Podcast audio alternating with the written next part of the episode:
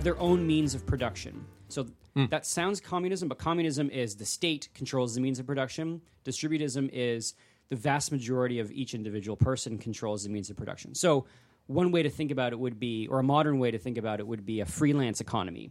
So, for example, my wife, who's a designer, she has a, she can very easily or she has a, the capacity to control her own financial destiny because she owns the tools that she needs to, to work her computer and also she has skills that she learned in school I've got the same thing with my DJ business. exactly Yeah. but she can leave her job if she wants to and go and make a living off the sweat of her own brow as uh, sort of the small business or as this almost as this individual freelancer. The old model would be an agrarian society where every person had two acres and they had enough. Uh, Chesterton said distributism is two acres and a cow. That that was what he said. two acres and a cow for everybody. You guys don't have that?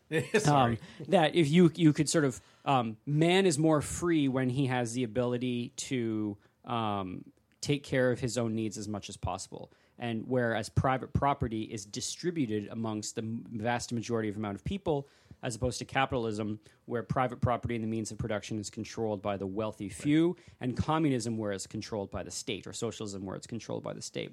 So they hold up um, the Middle Ages as a model and an experiment of distributism, especially it was held by monasteries. So these monasteries had taken vows of poverty and they they owned a lot of the land, but because they had taken vows of poverty, they let people use the land f- for their own benefit, and then they had to pay a little bit to the monastery as a tithe, as like a rent uh, of the of the tools and a rent of the thing. And then that whole thing came crumbling down when Henry VIII um, took all the monastery land, held it to the crown, and distributed it to uh, the nobles. Hmm. Well, there was also a little bit of corrupt stuff going on with the monasteries. and Oh, sure. that's one of the For reasons sure, he sure, took for it sure, is for the sure. monasteries were taking too much money, and the the abbots were these incredibly wealthy individuals yes, because the, they were the, taxing but too much. for uh, for the peasant, um, the corruption of the state well trumped the corruption of the monasteries because now you had these noble lords, uh, some of who owned, uh, which became the House of Lords in England. Some of these noble lords owned, like you know. Thirty percent of all working farmland in England, Which, by the way, the the House of Lords is still the most British thing you have ever seen in your life. I've I got to visit and watch. I got the the what do they call it? The Fifth Estate. The sixth. It's a it's a right that they had to get to to be able to watch Parliament in hmm. action, and I got to sit and watch Parliament, and every single one of those people is so incredibly hmm. thoroughly British. Like they, when something they agree, they agree with something, they bang their canes on the floor and say, "Yeah, yeah, rah, rah, rah, yes." They get up and be like, "Oh, I think if she's going to reference a study, she should put it on the table for all of us to reference."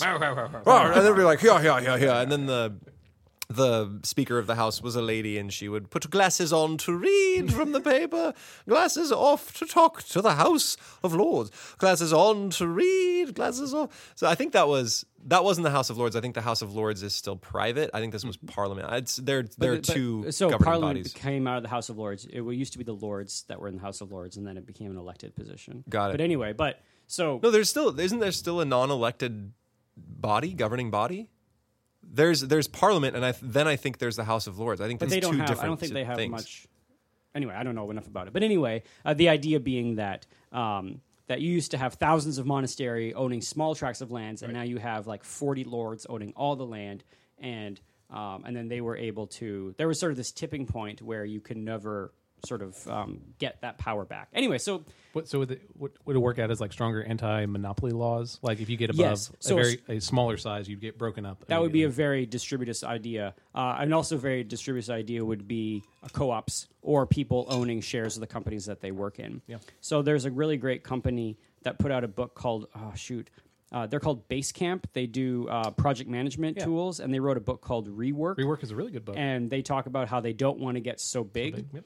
Um, and really is uh, they don't they would they would they don't self-identify, but really what the, the model that they've put forward is a distributist style company where everyone has a huge stake in the company. It's small enough that you know everybody, so you, you're not making these decisions on the faceless masses, but you're like You know instead of saying, "Are we going to liquidate this department?" We're like, "Should we fire Kevin?" You know, like it's Oh, Yes, yes. Kevin, is Kevin is the worst. anyway. So yeah, distributism is really fascinating, um, uh, but chal- you know, there's ch- big challenges in the modern economy for So it to, as well. to recap for those who are because I started recording in the midst of this conversation, you are arguing against capitalism as a eventual modern slavery. No, It's more that Hilaire Also, Graham Belloc's is an anarchist. I'm and not. I'm not at oh, all. Sorry. It's more that Hilaire Belloc's thesis is that capitalism is a transitionary system. That's all. That's Marx's argument too. Is that capitalism precedes Yeah, socialism? and, and Marx said the only solution is that we put it into a strong centralized state. And Hilaire Belloc and G.K. Chesterton were flatly against that, and they said, no, we need to distribute the means of production as much as possible to as many people as possible. Right. It's also fu- uh, sorry. It's just funny that you said so. Chesterton liked it when the monasteries owned um, the tracts of land and it could be um, worked on. Then Marx preferred what came immediately after that, which you said distributists don't like. Marx liked that um, there was a set production that each person had to do, and then once you met that production level, you were done. As opposed to the current model, which is like a, a, an hour of work that you do every week. So you will reach 40 hours or whatever, how many hours you work, regardless of your output, as opposed to the older model that was once you Complete a task complete a and task, then you're done. Yeah. And I guess there's some Yeah. return to that now. It's kind of a popular thing to talk about, um, doing your work and not worrying about hours. But I don't know. Yeah, it's fascinating.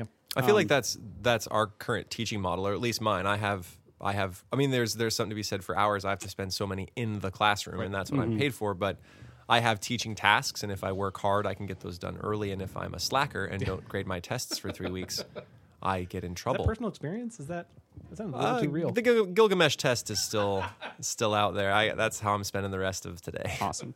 All right, we should probably uh, do Yeah, a let's let's go ahead and actually start the podca- podcast. So If welcome Borrow, if you want to borrow Servile State, you can. I do. Yeah. Welcome, audience, to Classical Stuff You Should Know. This is a little unconventional since I dropped you guys into the middle of a conversation that we were previously happening or previously having. Just a little glimpse into what we do when the microphones aren't on. uh, so today we will be discussing a topic. Oh, sorry. Let's let's re- talk about who we are. Hmm. I'm AJ Hannenberg. I teach ninth grade English and twelfth grade English and co-teach rhetoric with my next co-host here. I'm Graham Donaldson, and I teach 10th grade English, 12th grade English senior thesis with AJ, and I am the Dean of the Glorious House of St. Francis. And we're here also joined with. Thomas Magby. I'm the dean of student life for the high school. I teach discipleship for the eighth graders, uh, leadership for the high schoolers, and then um, I guess unless this is put out after the first trimester, I, I direct one of the one act plays. He's also thing to know about Magby is that one of the ways he got this job is he came and he was hanging out with my brother-in-law Troy who's also our principal and he's like, "You know what I wish I wish there was a school that was set up to teach the classics in this certain c- format and they would focus on the old books and thing and Troy is like, "You know that that's like that's That the school that I run. He- that's he, my he job." Thought, he thought I was messing with him. Like he thought that I'd looked up what he does and was just describing it back to him. But it, no, I mean, I, I, we'll actually talk about this in the next podcast, which whatever after Graham's, but uh, on me discovering the classics and work of Mortimer Adler and stuff. But yeah, that's how I came to it. Cool. Yeah, so he described our school before he actually started working at our school. So he just slotted right in here, nice, nice and right easy. in. Yeah, fits right in.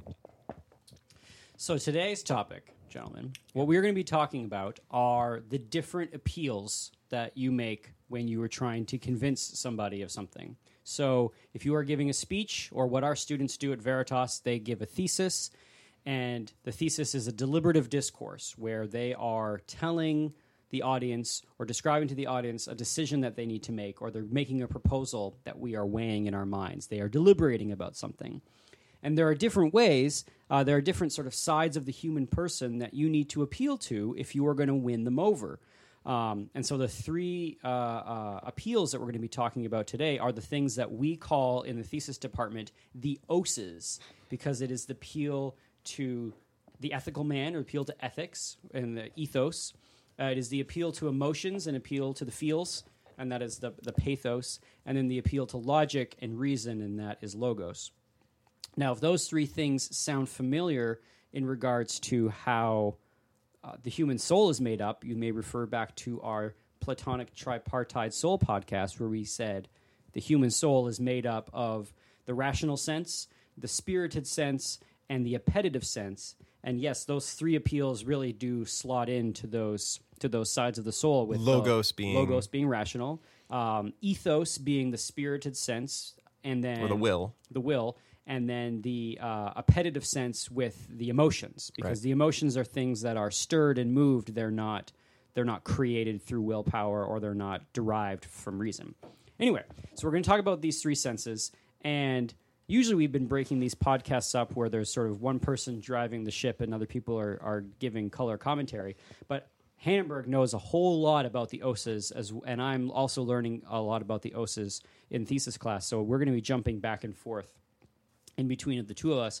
But what we're going to And start. then Megby is just I'll- a I'll make funny comments. He's and then maybe we'll make here funny to hang comments. out. Waka waka. I'm here for the pretty face. So thanks. So what we're going to start radio. with On radio. on radio. You got a face for radio, Megby. Um, what we're going to start with is logos, the appeal to reason. Now, in a perfect world, in deliberative discourse, the appeal to reason should be the the only thing. It should be the thing that people that we, the only thing that we talk about. It's, um, um, I don't know that that's true that it's in a perfect world. I mean, I, think it's easy for us moderns to think that logos is desirable above the other two and that we should be driven only by our logic. But I think that's an enlightenment ideal and No, not fair point. not appealing to the whole person, right? We are not just logical machines. That's not how people are built. I took that exact sentence from our classical rhetoric for the modern student. So maybe they Which- are. What are you Is- teaching to these students? Which is a very dry. I think it's hilarious. It's it's. I mean, it's a funny book, but man, that thing. Maybe is just not intentionally paint funny. drying on a page. Um, yeah. Okay. So let's let's re- yeah. So I'll take that back. I mean, so, I'm just kidding. That book, if you are listening to this So so podcast, it is. We have an raving entire reviews. shelf of them, and we love it. Um, but so the appeal to logos is perhaps the first thing we think about when we think about convincing somebody to do something. Um, uh, and this is how we argue and reason, how we talk about things. We use exposition and argument to to come to conclusions. If something doesn't make logical sense, no matter how much of an emotion that it uh, that it evokes and stirs, or no matter how much willpower we can throw into something, if it doesn't make logical sense uh, and it and it doesn't have logical connections, uh, it's not going to land for the audience, and it may it's probably going to be a bad idea to to go about and do things. Well, you can convince people without it. There is a convince. If you feel strongly about something and you think it is the right thing to do, if you even if you haven't completely thought it through, you can take action. Yes. But if we want to appeal to the whole person, Yes. and specifically what is typically regarded as the highest faculty of the person, logos should be one of the focuses of this. that's one of my favorite th- uh, thoughts about the platonic soul and the appeals is that all throughout the ancient world there's this tug of war between which is the highest sense is it the logos and the reason or is it the ethos and the spirited soul all of most of the poets say it's the spirited soul most of the philosophers say that it's the rational soul which makes But sense Philosophers love to say that the highest end of man is, Is what- as philosophy. philosophy Uh, almost every single philosopher has been like, you know what's really great for people? The thing I do. Philosophy. you know who should be in charge are the philosophers thanks yeah, aristotle Yeah, Arist- w- wasn't he? No, Plato was the and philosopher, king. Yeah. Um, and then, of course, the poets say, "You, Bard, are the true hero of this story. You who can who can evoke uh, uh, willpower and the emotions." Homer even wrote himself into the Odyssey as this character and had Odysseus, his main character, who is a very logical centered man, come up and say, I respect you more than any man alive. You and your beautiful stories. Bards are the best. Yep. Um, so logos, these these expositions and arguments that we create, and we spend a lot of time getting students to write arguments and to have logical flows of their essays. These oftentimes these things turn on definition. You need to define your terms. We need to be talking about the same thing. We need to not be talking past each other about definition. And we, we should have you refer back to an earlier podcast on the common topics, where definition is one of the common the common topics. Um, Well, and all the other common topics also come into this, Yes. right? You are going to use testimony, you're going to use good sources, you're going to use results, talk uh, consequences of how things happen, cause and effect. All of these things are going to come into play when we talk about logos. Exactly. And so, just as a fast little recap, definition has uh, the uh, you divide things into. You can talk about the genus, the things that they are under, or the categories that they fall under, and then you can talk about division. What makes up a specific thing? So, if you're trying to define honor, you can say, well, honor is a virtue. That's the genus. And you can say, well, what makes up honor? And then you can talk about the various different parts of honor. and the one thing that you can use and to help devi- to, uh, define something is you can give examples. And this is the big thing that we do in essays. An example is one piece of a, of a definition. You want to know what honesty is? Let me tell you what honesty is, and then you can tell a story about an honest man and say, that was honesty. Um, uh, an example. So today we were at the market, my wife and I, and I went and I bought bacon from our pig farmer. Well done. And um, uh, he he said, "All right, it's nine fifty. Uh, and so I paid with my card, and then I went off with my bacon. Uh, oh, it's the best bacon in the world. oh, I just got to think about that for a second. And then my wife looked at. You should ask the farmer to tell you stories about the pig that you're eating. Did Oh, he live, did he live like- a happy life? Oh, he is. Was he a well cared? He's a pig? great farmer. He's like, he's got a thick old Texas accent. He's like, this pig just had one bad day. and I was like, all right, cool. Uh, one bad day. Uh, it's not very Texas. And that gave you one. yeah, good one day. good one day. good day, many a great week. Anyway, so my wife, she's looking at her phone and she said, "Hey, he only charged us six fifty. Uh, six and nine are next to each other. He did the on his cell phone. He punched it in, and he already, and so she's like, you know, we should go give give him his three bucks. And I was like, yeah, totally. So we went back. He was a little surprised to see us, and we said, hey, you undercharged us. Here's three bucks. And he said, well, thanks for being honest. And as we left, I was like, honesty is a virtue. It feels pretty good to be honest. But that's an example. My wife was honest. So I could use that as an example to talk about the definition of honesty. Um, the other way that you can define things is you can describe it. So uh, instead of just one example, a series of examples, you can give synonyms. Uh, honesty is like this, and you can say uh, uh, Well, that, wouldn't that, it be the common like. topic of similarity? Yes, and then the co- yeah. So you, so the common topics are these great ways to to get to. Um, uh, if you are a master at the common topics, you will come across as the logical speaker. The appeal to logos will land on to your audience because as you speak, they'll say, "Yeah, okay, this guy knows what he's talking about." And I think part of the reason for that is that the common topics altogether are an exhaustive way of thinking about any subject, right? You can't really think about anything without thinking about it within the confines of the common topics. If you think about what exactly is something, you're thinking of definition. Mm-hmm. What's it like? You're thinking of similarity. Mm-hmm. What are the possible consequences of this course of action? You know, you're thinking of relationship. All of almost any way that you can think about something is within the common topics. So saying that if you're a master of the common topics, you're a master of logos, that's just saying, well, you're a very clear and thorough thinker. Exactly. Right? And, And- that means, you know, good good thinking, good argument. And the, oh, go ahead. Was- so then, are there other common topics that fall under ethos and pathos, or do all the common topics fall under logos? Yeah, so the, all of these things work together. Logos, pathos, and ethos all work together. So, for example, even when I gave the story of my wife being honest, um, yes, I was giving you the definition of honesty, but there was some pathos in there because I was having you contemplate a honest action, and it maybe made you feel good. And you may think to th- think to yourself like, "Wow, Amanda is an honest person," and you know, and you sort of felt like you, it stirred an emotion with you. And we'll talk about that. So yeah, all of these things they work, they do work together. But I don't know if there are specific common topics where it's like if you really want to go After with ethos, you should do definition. No, I, I don't so. Mm-hmm. think the common topics are specific. In fact, you can evoke a logical similarity between two things, but you can also give similarities between two things to arouse emotion. You can say, This tyrant, Hmm.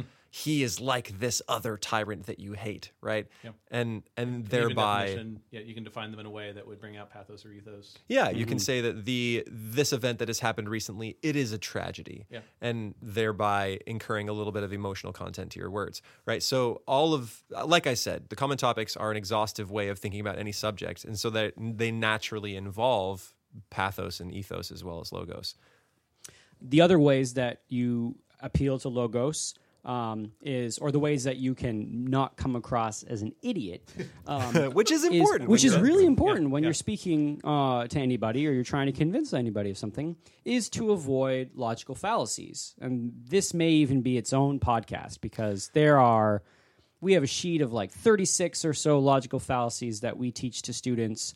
And we we play presidential fallacy bingo where we watch presidential debates and then and we have them mark off the fallacies when they find them and then the first one to get a bingo gets a special prize. A special prize. And they have to tell us where they were and what the argument was and give us the time and why code. it was a fallacy. Yeah. And ad hominem is just off the charts. Ad hominem and red herring are the Oh. two that are Oh, most often Red used herring in is debate. like, well, thank you for that question on tax reform. And to answer that question, I want to talk about the war on terrorism.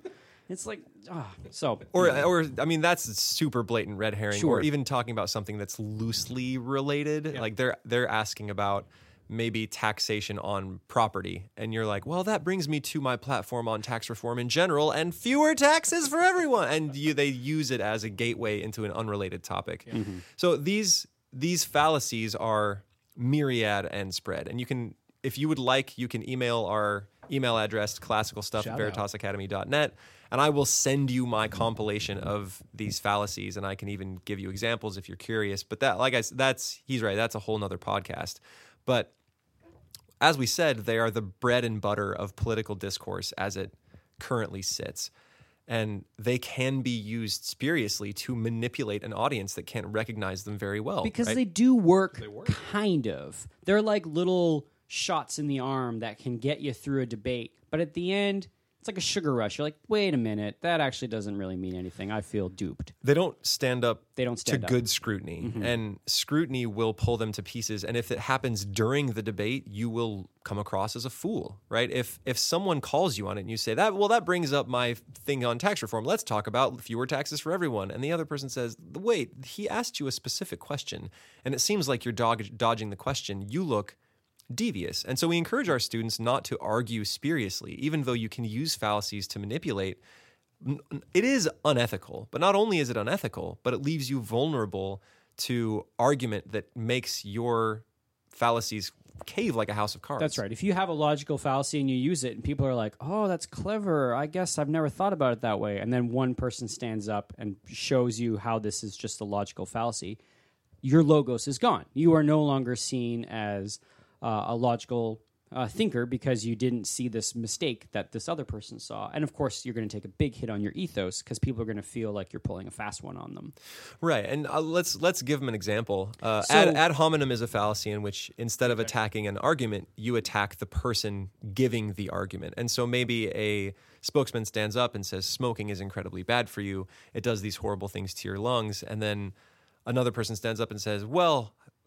I've heard that you like to kick dogs. Is that true? Why was she, should we believe a dog kicker? Right? That's it. Doesn't have anything to do with the actual argument. It's still true that cigarettes are harmful for you, mm-hmm. but he's trying to deflect. And this happens a lot during presidential debates. Instead of attacking the argument, they will attack the arguer, the other candidate. That's mudslinging, right? When you get down in the trenches. Another example would be the genetic fallacy, where I may, as an advertiser, choose a spokesperson spokesperson that has certain qualities. I can think of one instance where they had Clint Eastwood as a representative for a Republican commercial, and they were hoping that the qualities we associate with Clint Eastwood, right, Americanness, Westernness, Grit, gritty, hard working, right, shooting bad guys. shooting bad guys, that all of these qualities would be transferred onto the candidate. And in this case, it was actually a slur. He- It was an anti-Obama ad, and so it was a it was a double whammy on this one that the they were attacking Obama rather than his policies, and they were hoping that the qualities we associate with Clint Eastwood would Rub off on the rub quali- off on, the message. on the on the message. And the funny thing is, we're not even associating like the qualities with Clint Eastwood. We're associating it with his characters. Clint Eastwood, the actual person, is an actor, right? Mm-hmm. He's probably mm-hmm. very different than we imagine him to be. He spends his time eating salads and talking about roles and reading scripts. He's not the kind of down home working person we imagine. Yeah. And so these things f- cave pretty easily. I could stand up and say, "Now, Mr. Clint, how much time have you actually spent in a field?" And he would say, "Well, beyond movies, probably very little." So they they cave really easily mm-hmm. to to scrutiny. to scrutiny, and so we encourage our students to avoid them, and we try to point them out in papers when our students write that way. But aren't those? But that fallacy is that. The question Does that call the entire advertising industry into question? No, Why, not- yes, that's, it that's does. not my line of questioning. My Oh. degrees in marketing. This is awkward. My um, it, how is that different than aren't ethos and pathos then emotional manipulation? That the logical fallacies are bad forms of it, but don't they do the same thing? So, uh, Not unless they are um, um, having you feel the right things about the about the About- right right. things. Yeah, feel rightly about right. yeah, things, Sure. So we're we're not quite there yet. Okay, Uh, sorry. we can we can appropriate uh, talk about appropriate emotional manipulation when we when we get Yes. there. I'm wondering if we want to split this up into three. No, We've I already think- spent quite a while on the logos, and I think we can do it. I mean, we also threw in a random extra conversation at the beginning of this one. Do we want to split it up into three? Sure. We, we can cut out that first part. Yeah, but it's so good. Graham had Um, good things to say. so And if we did cut it out, now they're hearing us talk about cutting out this first part, and they're just thoroughly confused. makes for good radio. So let's go back to logos. So with logos, yes. so logical fallacies are things that we don't want students to use, or if you use, it is like eating your seed corn. Like you, it may get you through the winter, but you're dead. You're um, uh, and then the last thing with logos is just pure syllogisms. Like you need to know how to do logical syllogisms to be able to um, say appropriate conclusions about subjects. So all men are rational. AJ is a man, therefore AJ is rational. That is a syllogism. And this is what we spend a lot of time doing in the school of logic, so middle school. Um, and this is just those those building block foundational argumentative skills that you need to have. And It's the simplest form of argument where you have two simplest form of premises and a conclusion. And arguments can get more complicated where they have any number of premises. Uh, and that, that's the thing you will eventually learn if you become a programmer because programmers use logic as their basic language. That's what computers use is logic. And so eventually you can have far more premises, but the most basic form is a syllogism two premises, one conclusion. I have nothing more to say about logos. I, I would say we move on to ethos and we can we keep going. Okay, so maybe we just advise our listeners to if you need to take a break, go, ahead and you just take a break. Pause us. Yeah, We'll be just here put when us you on get back. pause. We'll come back. Wait, This we'll is still be here. We're not going anywhere. yeah. The internet is magical. you can magical listen to this place. whenever you want to. So go and have some coffee. So whatever, we'll get there eventually. But my main takeaway from that is that logos like uh, makes things clearer. Like it tells me what you're actually talking about. So logos kind of sounds like the best one right now. It's the here's how here's how this makes sense. Okay. This is where we as a people love to think that we live. We mm-hmm. we only Only we only rational- tackle problems mm-hmm. that makes absolute logical sense and it's completely logical and that's how we function, right? And I think yeah, like I said I think that's a an enlightenment ideal and it, and it's honestly been an ideal for a long time. We think reason is the highest end of man and so we like to think of that we are only motivated by reason, but that's not Not true. that's not true. And if you're going to convince someone of something, you need to use the other two appeals. The other two appeals, the next one we're, we're talking about is ethos. And this is the appeal to ethics. This is the appeal to uh, the question that we a- you need to ask yourself is Did I come across as a good man?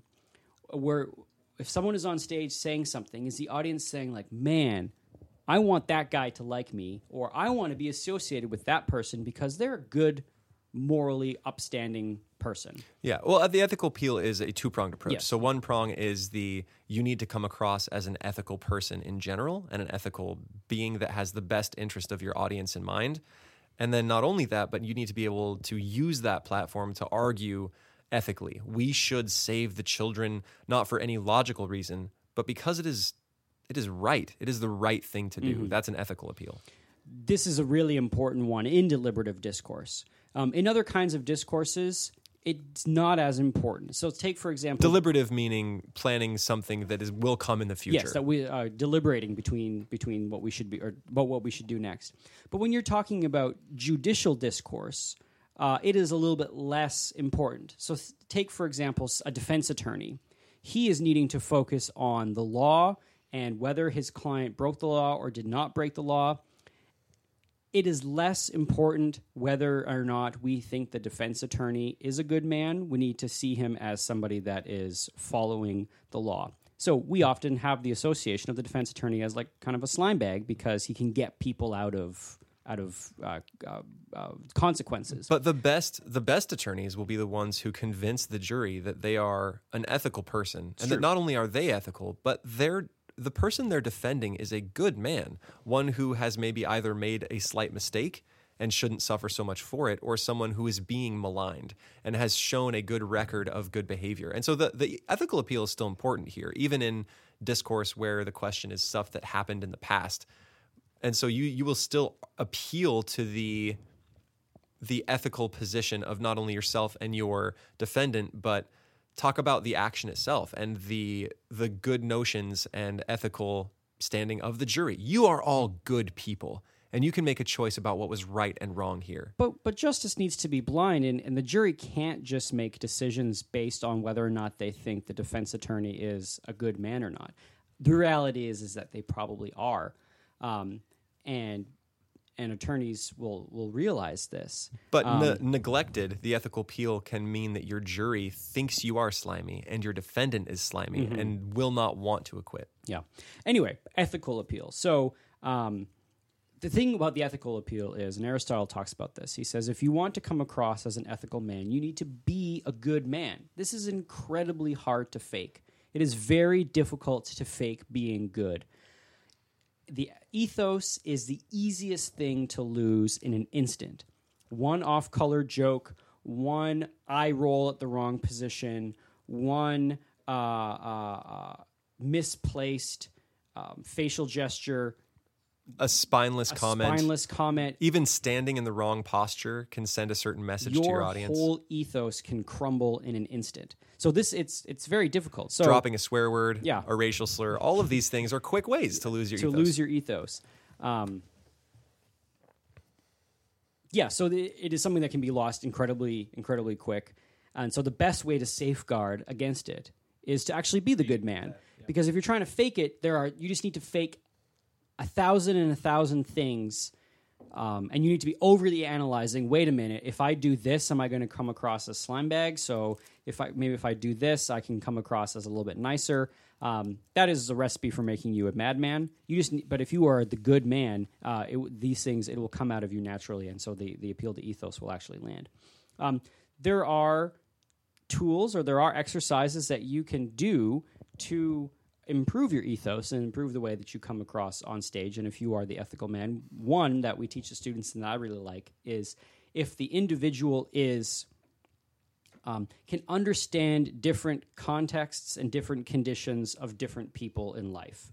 So, if you can understand the difference between the elderly, the young, the sick, the rich, the poor, the uneducated, the educated, if you can understand the differences between those things, uh, that does a lot to improve your ethos. So, for example, we have a student thinking about doing a top uh, senior thesis on military conscription. We should have everybody be uh, um, spend time in the army. And if he did the argument, and it could be a logical argument, he could say there are no free passes in America.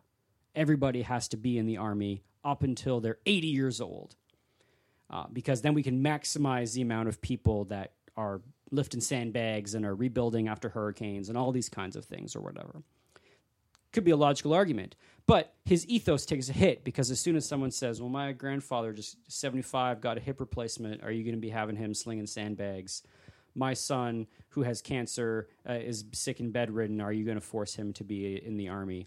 Um, the speaker hasn't considered these different kinds of conditions, and he ends up looking cold, which is what only logos can end up doing. Is you can look sort of cold and calculating and that you haven't considered the good of of society.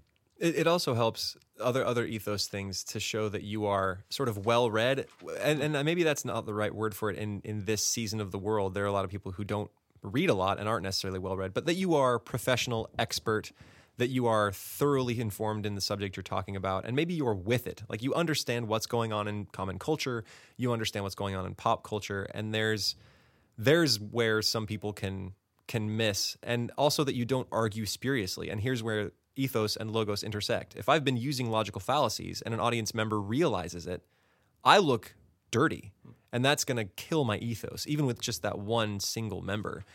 And I can think of an instance where I read an article by a headmaster in another public, pub, another private school, and he was maligning the Harry Potter series. And aside from how you feel about that series, he said we don't let our kids read Harry Potter. They shouldn't. That that book has you know witches and magic and evil and murder. Our kids will read only the classics, such such as Shakespeare. And I was no like, witches and murder. Yeah, exactly. This guy has clearly never touched a Shakespeare play because that that's the bread and butter, right? That it's all ghosts and murder and witches and So all of these things. let's go read the Tempest. So right there, his ethos was shattered because he was not an expert in the subject that he was talking about. Right? He didn't fully understand the things that he was saying, and your ethos is lost. So you must be an expert. You must argue without spurious fallacies. You have to have the best interest of your audience in mind. All of these things work together to give you a good ethos. And then the last one is pathos. And pathos is the appeal to the emotions. And this is the one that gets people uncomfortable because it is normal that we are moved by our emotions. We are. We are moved by your emotions. But we don't like thinking we are, or we don't. We want to feel like, or we feel like somehow being moved by your emotions is a lower thing. And I'm a man of reason, and I only look at cold, hard facts, and that's how I decide how to navigate this world. It's probably because we see the emotions as sort of an animal thing, Yeah. right? They are, and even when we you think about the tripartite soul, emotions are something we have in common with the animals. Mm-hmm. And so, reason being unique to the human person, we see that as where we should live, right? Because we, we should- have reason and we should make our that decisions. it should that be the way. only thing that we appeal to to make our decisions. Um, but that's like what, what supervillains say in, in movies, right? Like uh, they're the ones that are they're supervillains because all they are is just logos. There are plenty of logical evil people. That's right. Um, so pathos. So it is normal, but people don't like thinking about it. But when you press them on it, they realize that when they have been moved to emotions in, in appropriate circumstances, it is a good thing. They're not ashamed of it. They're not ashamed of it. When you fell in love, you were moved by your emotion. And are you, are you ashamed of having fallen in love? No. Especially if that person is now your spouse, Yes. right? If you fell in love and they were worthy of your love, maybe they were your kid, Mm-hmm. then there's no way. That's an appropriate emotion at the appropriate time. if you were moved to pity in an ab- in an actual pitiful situation, somebody's circumstances were that they moved your soul to pity, and you did something to help alleviate the suffering, and you look back on that, you are not ashamed of that because that was the appropriate emotion in that instance. Yeah, if you save a homeless animal, right? Maybe a stray animal and you bring them in and you take care of them and you fix them up and now they're a part of your home, your pity has helped the world, right? You would never be ashamed of being moved to pity in that instance. And it may not even have been the logical thing to do. The dog could have rabies. The dog could be vicious. Um, but you were moved by your by your pity. So when you are appealing to the path to pathos, this has to be an indirect thing. You cannot announce it. You cannot say now that I've- up to yeah. be sad. Now that. I've given you my argument, let's talk about all you for all you feelers out there. Let me just say you, can't announce it because people are going to cross their arms, tilt their head, and not listen to you. Be like, "Well, I am above ap- appeals to my emotions." So what you need to do is it needs to be an indirect attack. Like all good military strategies, the indirect attack works. that doesn't mean you're doing something evil or Exactly. underhanded. You are ideally, when this is what we teach our students, you are appealing to an appropriate emotion for an appropriate position, right? You want to make them angry about something that honestly should make them angry. It's an injustice and they should feel appropriate anger about this. And so you are going to bring that out of them, but it's not underhanded. So you cannot announce. You cannot say, you know what you should feel? You should feel angry about this. You can say it, and we hear that all the time. And I think that's like a really good, or not a really good. It's it's something that coaches often do in sporting events, like get mad, kids, go hit somebody on the football field. That doesn't work as much as what you need to do in order to stir the appropriate emotion is to have them contemplate something that stirs the emotion. So uh, the fantastic example of this is Mark Antony in Julius Caesar. When he is trying to get the crowds upset about the murder of Caesar, he doesn't say, Get mad, you guys, they killed Caesar. Or he doesn't say, Those guys who killed Caesar are just the worst, absolute terrible people. Which we'd have to take him on his word for it. We'd have to take him on his word, and that that's not going to stir the emotions mo- as much as what he actually did. He went and he showed them Caesar, who was draped with a cloak his his own cloak. His he own had pulled cloak. it over his head as he was being as he was attacked. being attacked, and uh, uh, Mark Antony pointed to all the holes in the cloak where the knife had gone in, and was pointing wa- was making reference to the men who made those holes in the cloak uh, there's a metaphor where Brutus is knocking at the door with his knife, and it is answered with Caesar's blood, or Yeah, something Yeah, he says, like "Here that. is here is the rent that the beloved Brutus made, who you all know was Caesar's greatest friend. And look how the blood flowed out of doors to see whether Brutus so unkindly knocked or no. Right? He stabbed, and the, it was like the blood was curious. Like, yes, what do you what do you need, Brutus? and and it, yes. So as he has these people contemplate something that should uh, arouse their anger, it does. And then at the end, he says, "If you have felt this way about Caesar's vestments, how would you feel about seeing the actual body of Caesar?" And then he shows the body, and they're like, "We gotta go do something." And not only that, but prior to even showing them the holes, he says, Look at this cloak. I remember the day I gave it to him. It was the day he overcame the Nervii, who is this army he was fighting against. And so he reminds the audience of Caesar's previous victories and that he is a human person, that he receives gifts, that he is the kind of man that is a friend to Antony. And then he reminds the people, as he points out the holes, that the men that made these holes in the garment were Caesar's friends, even some of his best friends. And so the crowd among as they feel sad and feel this the pain of this tragedy, their their anger is roused because of mm-hmm. the betrayal that has happened. So what you do to appeal to emotions is you have them contemplate the object that it stirs. And as a speaker, as a person who's doing this, you can actually do it somewhat dispassionately. You yourself don't need to get all worked up into a froth. It can help if you do. It can definitely help, but it can also hurt. But if you if you have them contemplate something that is is appropriately stirring the emotions and they feel it, it will rouse them to action much more than anything. Um, and so, uh, and then, then this is sort of the interesting part of all of these appeals is that we can know the right thing to do with logos. We can have the capacity to act. We can have the willpower to do something with our spirited soul. Uh, we can know the good ethos. But unless our passions are stirred, and unless we want to do the thing, we won't we won't do it. And this is where the appetitive soul actually is a, uh, a really important part of the human person. Now we've said that we often dismiss it because we consider it the animal part, because animals also feel emotions.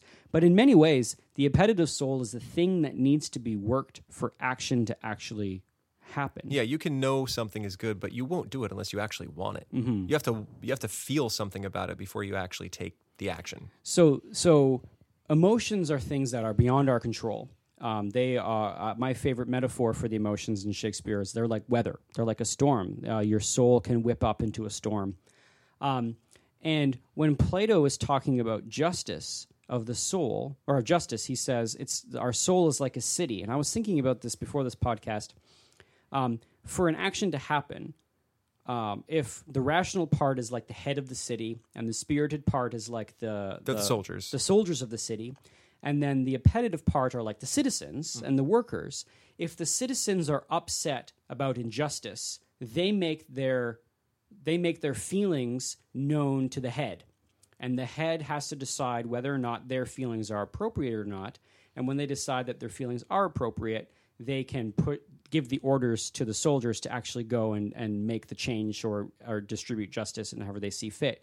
But the head is never going to do it unless the emotions or unless the appetitive side of the soul signals to the head that it needs to decide, it needs to adjudicate between these feelings. Or the head can say, I, I know something that would be good for the city, but if everyone in the the city like, hates "Nope." Mm-hmm. this idea, right? If your if your emotions revolt against the concept, you're not going to take the action. So to get people to do stuff in deliberative discourse, you really need to stir the emotion for that thing to get done.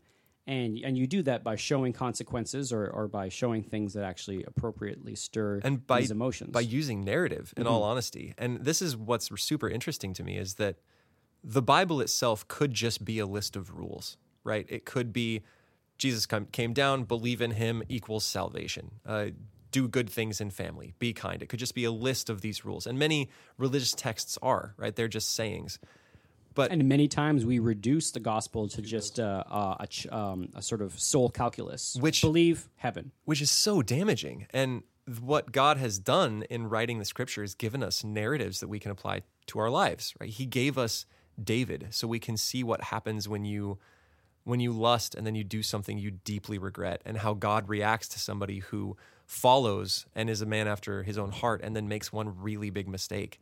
We can look to Samson when we're being silly and we make a lot of mistakes. He, he was kind of a messed up guy, but we can look at each of these narratives. We can look at Jesus as he interacts with the people on earth. We can look at Peter as he is headstrong and tries real hard, but man, that guy just makes a lot of mistakes. And we can see ourselves in these things, and they should rouse our emotions. And it's so easy to suck the emotion from Scripture, but really, that's one of the reasons it's a narrative, is that our whole human person is applied, appealed to. One of my favorite things in Scripture is the change of Peter from what the man we have in the Gospels to the man who has written First and Second Peter. It's a very different person uh, or the man that you see filled with the Spirit in the New Testament, or in, in the in the Acts, in the book, of the Acts of the Apostles. Um, and so, when I think about that, I think in, in many ways the Holy Spirit, the presence of God dwelling in the hearts of believers, is something that also helps to balance the the soul, the logos, pathos, and ethos. That these things can work in harmony, so that uh, the real work that we ought to be doing, which is that of proclaiming the gospel and bringing the kingdom, can be done effectively. Um, I know that you know we as as student life director, you know that souls that people are not moved by logic alone. I did not become a Christian because of of a logical syllogism. Um, or because someone told me that it was like the good thing to do. At some point, your heart needs to be moved. Uh, your ap- you, you need to to contemplate and have your your soul stirred to have your your emotions, your feels in the proper uh, uh, uh, yeah So, th- so, th- so contemplate the good. You're tying, so you tie ethos, pathos, logos to the will, appetitive, and rational parts of the soul. Mm-hmm. So then, can you learn something about a person? Like, does that mean then that a person should be motive, like they should be persuaded by logos and ethos and pathos? Or- Absolutely. Or, Mhm. there's something wrong with this. Wrong might be the wrong word, but wrong with the soul. the yeah the stoics said i I think they get a bad rap right we think of the stoics as these clean no emotion people but that's not that was not what the doctrine of the stoics was they said you should have the appropriate amount of emotion at the exact appropriate time and that when your emotions are out of out of sync you should rule them right you your your mm-hmm. logic should sort of put them down and I think that's a healthier way to think about it. For for a long time growing up, I I saw myself as a purely logical being and tried and saw that as something worth chasing after. And as I've gone further in my life, I've realized that that's not at all healthy, right? I should feel things, but only at the in the appropriate amount at the appropriate time and that's what a good speaker does is he brings his audience to feel the appropriate emotion at the appropriate time. And there's all three of these work together. And if you're giving a discourse or giving an argument, you need to think about where you need to make the most overt appeals to these. And we tell our students that the beginning is where you make the most overt appeals to ethos, right? You need to establish yourself as a good, trustworthy, worthwhile speaker at the very beginning. Because if you don't have that, arms are crossed, and they're like, "Well, why am I listening to this snot bag? Like, why am I listening to this person that doesn't know what they're that that's like not a good person?" and they'll and they'll tone out tune out. And so you need to use the appropriate level of diction. And this is where you use the florid or high style. You use language meant to impress right? Big vocabulary the kind of where you don't use verbal fillers where you stand up straight and you don't put your hands in your pockets and you're conscious of what conscious of what your hands are doing. All of these things go to establish you as a good person. And then once you've yeah jokes and stories and Jokes just- is ethos. I mean, eth- uh, a, a well-timed joke that lands, everyone wants to be that guy's friend. Yeah, every, they're like, he gets us and he gets me and he's funny and they like you. And then you can move on to logos and you convince your audience because you can't really. Sometimes it's good to stir the emotions and then show them that something is possible, like make them desire it and then show them it's possible. But more often, you show them something is possible and then stir them to movement with the emotions. So it goes ethos and then you spend some time in logos in the middle. That's where logos mostly happens. And then your most overt appeals to emotion usually happen near the end, where you say, I have now convinced you. You believe me that this is possible or that it is good. Now let me show you why you want it. Let me let me show you why you should desire this thing. Get them fired up. Make it make you know, give them pity, give them sorrow, give them anger, give them whatever is necessary for them to move. And of all three do exist in the entirety of your speech, right? You can crack jokes in the middle while you're ta- talking about logic. There can be emotional stories in there, but that's where the most overt overtures happen is ethos at the beginning, logos in the middle, pathos at the end, usually. But they can switch around depending on your topic, right? If you want to move your audience and it's something that should be pretty easy to convince them of, maybe you just want to go straight to moving their emotion, get them fired up, and then show them it's possible. Um, I just guess what makes me nervous about ethos and pathos compared to logos is that So in ethos, it was phrased "come across as ethical," and you all are talking about the person should be ethical, but there's this book by a guy named um, Robert Cialdini, I think it's called Persuasion, and it's a study of um, modern cults and how cults keep people in their ranks, even though they involve like giving them all your money or killing yourself or crazy things like that.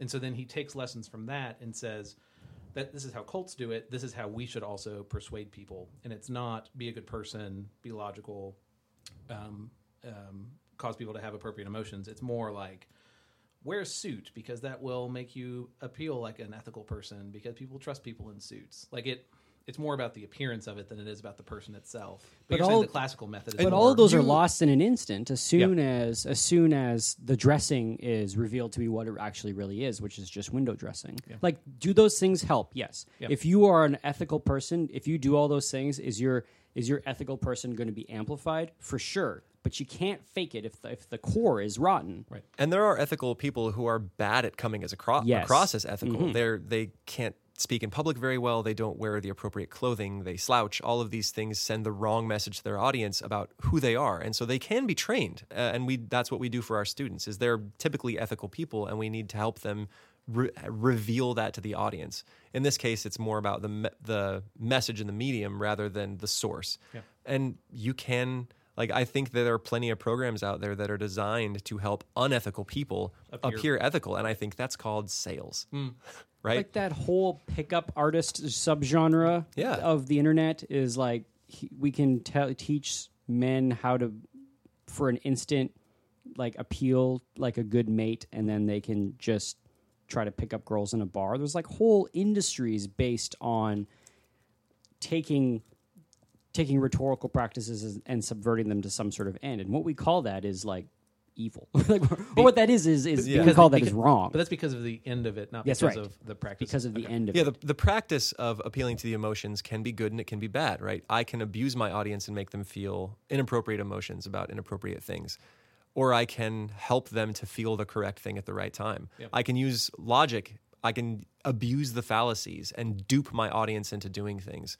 I, or I can help them to clearly think through a problem as their advocate. Same with the ethos. I can actually be good and then they see that clearly or I can be evil and try to cover that up. So that's the that's why where rhetoric gets its bad name is because because we are training in these things, you can abuse these skills. But it's it's the double-sided coin of any set of skills, right? If I'm if I'm good with a knife, I can use it to prepare Thanksgiving dinner or really mess somebody up, right? It's it's a double-sided coin. I'm sold. I'm sorry. Y'all convinced me. Yeah, Excellent. I'm sold. Last thing I want to say about uh, the OSIS is that um, you can think about the individual person who has an excess or a deficiency in each of these things, and that comes across in their personality. So somebody who has um, an excess of pathos, or someone for whom pathos is the sole driver of the ship, is going to be somebody that all of their desires moves them no matter what. They don't think. They don't think. Yeah. Somebody for whom um, the spirited soul or the ethos is the only driver of their decisions is going to be somebody that just, I don't care what it is. I just want to go. Let's just go. Let's just do something. Let's just get out. Let's just go. Why are we sitting around? Let's just go. Yeah, I think the feeler would be a person we would say is licentious, Yes, right? They, licentious. They, they, they give license to things. They are They like to feel stuff. And And, then- then, the the willing person is somebody that's foolhardy. they're a lightning rod, right? They Yeah. get fired up. They get fired up. They, we just got to go do something. And then the logical person for whom only logic uh, they are appealed to would be you think of like the wizard in the tower, or you think of the the detached, They're cold, Um, unfeeling, unethical, um, um, cold hard facts. Basically what everyone thinks about academia. Yeah, Which is so unfortunate. Yeah. But it's true in a lot of senses. Yeah.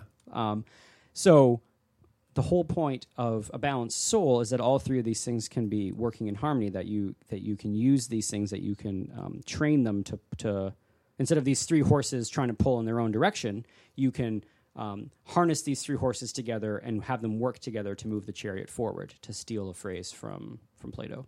But how do you?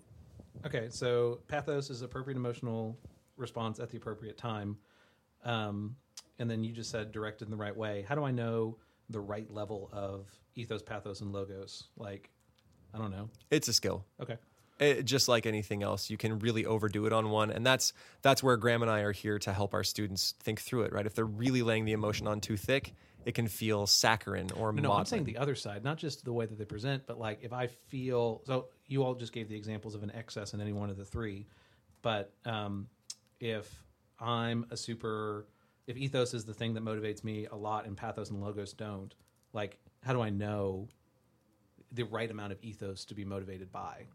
Like I don't, yeah. Yeah. wisdom and discernment, like, age, experience. I think those are the easy answers.